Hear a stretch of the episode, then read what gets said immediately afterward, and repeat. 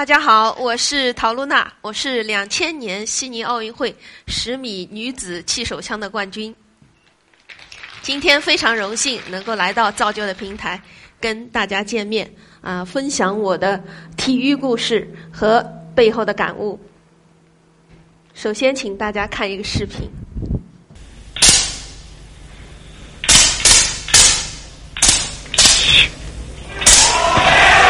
尽管陶露娜最最后一枪当中呢是打出了九点六环，但是最后一枪对于大家来说都实在是太紧张了。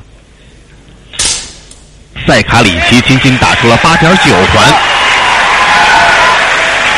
这样中国选手陶露娜在悉尼奥运会第二天的比赛当中，以。总成绩四百八十八点二环的成绩，为中国奥运代表团夺得了在悉尼奥运会比赛当中的第一枚金牌。获胜之后的陶露娜终于笑了。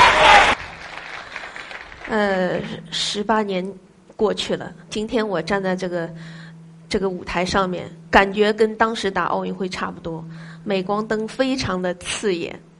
导演为什么又是让我第一个上台？其实我也是很紧张的，好不好？所以射击运动，它老是打响第一枪。这个作为运动员很紧张。现在让我上台，依然是顶着压力。先说说我在奥运冠军前八年都做了什么。啊，大家看，第一个女孩子那就是我。我是在初中的时候参加了学校的应呃兴趣小组，这是也是我的同桌拉着我去的。他说：“你陪我去吧。”没想到我练得挺好，他被淘汰了。当时我们的条件非常的，呃呃，非常的不好。我手里的那把枪六十块钱，我站在的那个靶场，它不是靶靶场，它是一个天台。呃，九二年我加入了上海市射击射箭运动中心的专业队伍，然后呢，我白天在训练，晚上呢我去学会计。那大家想问我为什么要去学会计？因为我当时是一名非著名的运动员，我如果未来我进不了国家队，我拿不了冠军，我除了会扣板机，我会什么？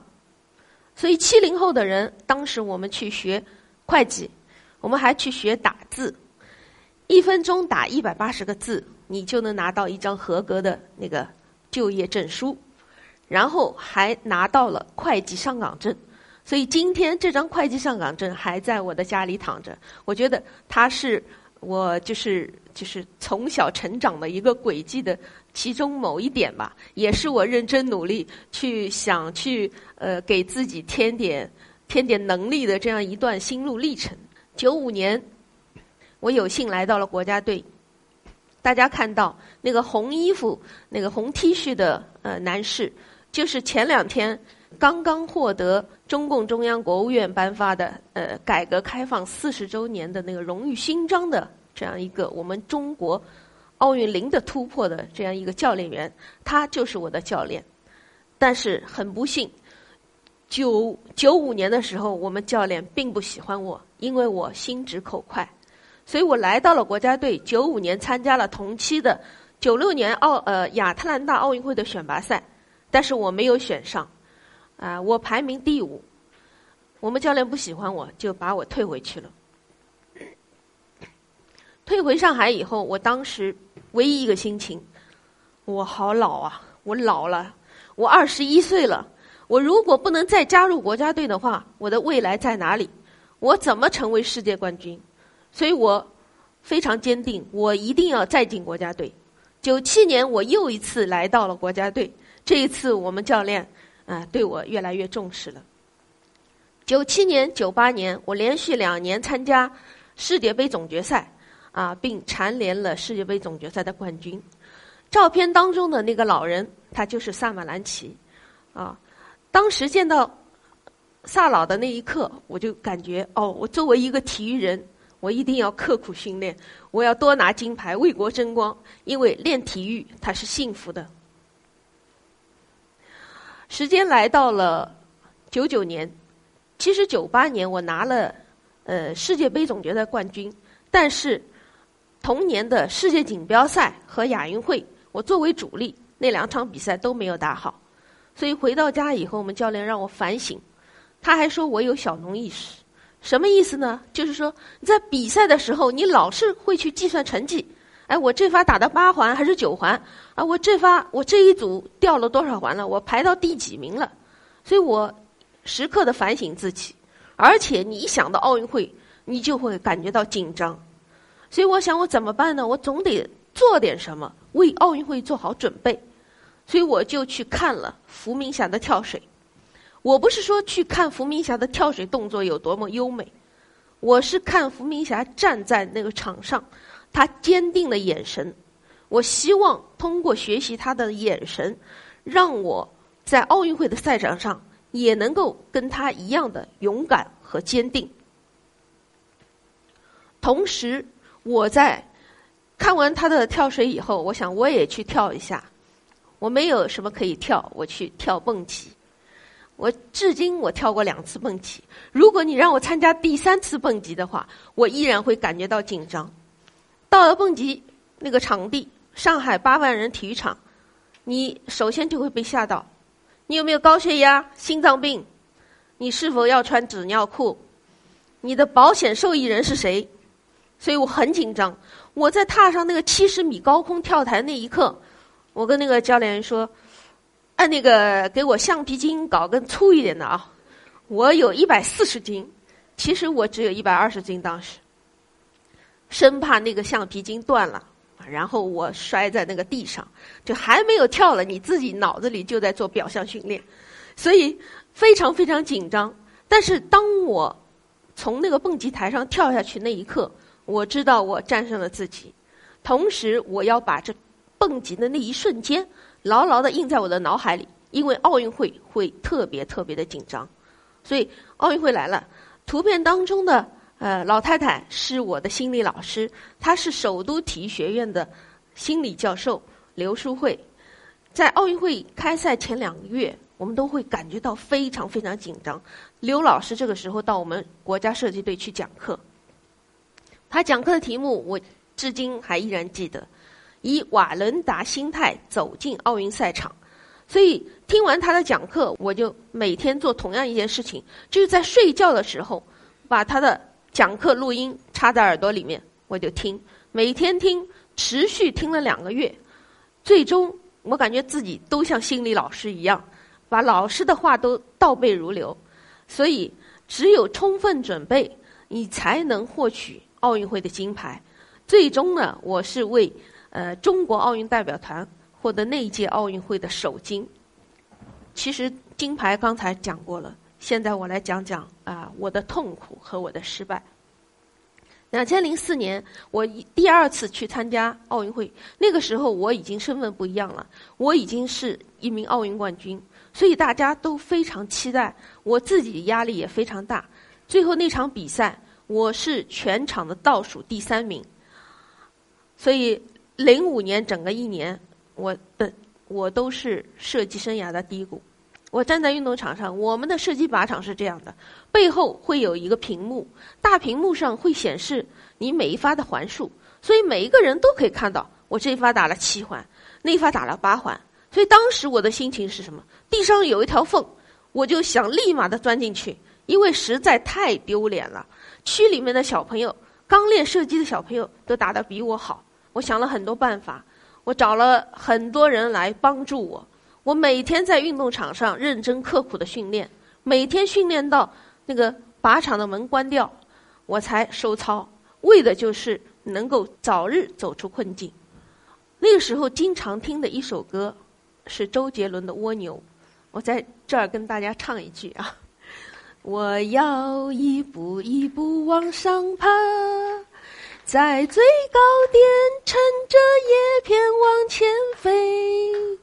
好，谢谢，和声很好。呃，我是唱这首歌，我其实是记住它的歌词。我认，我感觉当时的自己就像只一只蜗牛。我对自己要求是每天进步一点点。你可以一步一步一步一点点的进步和成功，但是最终。你可以爬到人生最高的一个呃高度，然后趁着叶片，你就可以往前飞了。所以那段时间，是运动生涯的低谷啊！我每天我感觉啊，身上的压力很重，因为自己也想着成功，别人也期待着你成功，所以走出低谷的那段日子啊，回想起来真是一段宝贵的财富。零六年参加多哈亚运会，大家看到我身后有一面旗帜，是亚运村特意为每一位每一名冠军设计的一面旗帜。每一个得到冠军的人都可以升一面旗帜，这也是作为运动员的无上荣光。亚运会的金牌，它并不重要，因为得亚运会金牌的人太多了。但是那场比赛，我是通过自己从零四年的低谷，又再一次站到了运动生涯的巅峰。三百九十一环的亚运会成绩是我气手枪的历史最好成绩，至今这个成绩还是亚洲纪录。我，所以我现在还是女子气手枪的亚洲纪录的保持者。所以经过，谢谢大家。所以这段时间来对我来讲是宝贵的一段心路历程，也是自己的一个成绩上的又一次的突破。那么多年过去了，射击运动令我啊非常的沉稳，非常的专注，也非常的冷静，还能够执着的面对一切的困难和挫折。所以，在这里跟大家分享一个小故事。二零一三年，我带着我老公儿子去玩那个帆船。他在岸边的时候呢，我把我儿子想送上船的那一刻，没想到这个帆船飘出去了。飘出去的时候，中间就流出到流出一道缝。这个时候，我孩子一步跨出去的时候，他就掉在那个水里。没想到岸边还是很深的。把我儿子的头给没过了。那我站在岸上，我儿子才四岁，我就吓一跳。我想，哎呦，怎么办？我要去捞他。这个时候，我老公站在我边上，他一看我儿子掉水里，他觉得岸边很浅，他也想去捞他，捞不上来，他也嘣咚一下跳进水里。没想到岸边真的很深啊，他一米八也把他的头给没过了。所以我站在岸上，我傻了。我一下子想，哇，这两个人都不会游泳，怎么都掉水里面去了？怎么办？我也要去捞他们。但是我那个时候，我觉得射击运动带给我的优势显显露出来了。我站在岸上，我就非常冷静的大喊一声：“不要慌，你们身上穿着救生衣，你会浮起来的。”好，我老公说：“哎呦，我真的听到你喊那句话了。”但是我就在水里想，不要慌，慢慢的浮上来，他就浮上来了。他和我儿子一起浮了起来，所以我觉得这个时候我要感谢射击运动啊，对吧？他让我在那么冷的天不要跳下去，所以号召大家，号召年轻人来练射击运动。这项运动能够让大家充满了睿智，充满了智慧，能够冷静的面对一切。退役以后呢，我从呃，我先后到了自检中心做副主任，然后呢又到了青少处做副处长，然后又到射击中心做副主任，从一名运动员啊转变为一名呃青少年训练的一个推广者，啊，途中就是我给一个小队员啊一个陌生的小小朋友给他在普及射击运动，然后呢我又去学习了体育赛事管理，我觉得。啊，技多不压身嘛，能够学习多一点的技能，才能让我更好的为体育工作做出贡献。我希望更多的人能够，呃，通过游戏也好，通过各种渠道也好，热爱我们的射击射箭，把自己孩子送到啊射击射箭的队伍当中来。现在的青少年训练和我们小的时候已经不一样了，啊，我们小的时候跑步的时候，大家看到是没扎地呀。没有那么好的条件。那相反，现在的环境呢？这是国家射击队的那个十米靶场，就是成千上百万的那个电子靶，非常的豪华。在推广射击这项运动的时候呢，还是有很多的挑战。现在呢，有一个游戏叫吃鸡的游戏很火，啊，我没有玩过，但是，但是我看别人玩过，然后我还问他们。我说：“你们到底喜欢这个游戏？喜欢在哪里？”他说：“他们说，其实它是一种社交，他可以在上面找到很多朋友，他还可以有一个团队的合作。哦，那我突然就理解了。所以，我虽然不知道游戏带给他们的快乐，所以这个就让我要去思考，怎么样从线上线下相结合，怎么样让全民健身啊，为金字塔的塔底做好一个更好的一个铺垫。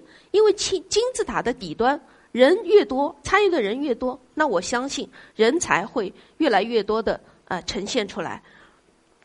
这个就是我今后思考的呃一个工作重点吧，所以我呃自己亲亲身啊带着呃自己的团队去到各个地方，进楼宇、进学校、进商场，去普及推广我们的小众运动啊，射击射箭运动，它有安全性，它还有专业度，呃，它对老百姓来讲有可能会非常神秘，大家会觉得很难啊，但是我相信。啊，一句话就是，呃，只有把普及推广工作做到极致，你完了才有金字塔的塔尖出现。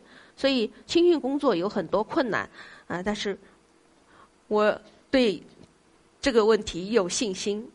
我整个一生的体育运动对我来讲最大的收获，不是这枚金牌，而是体育精神。射击运动告诉我。站在领奖台上，你是冠军；下了领奖台，一切从零开始。成功不是战胜别人，而是超越自我。今天我就想跟大家分享这些，谢谢大家。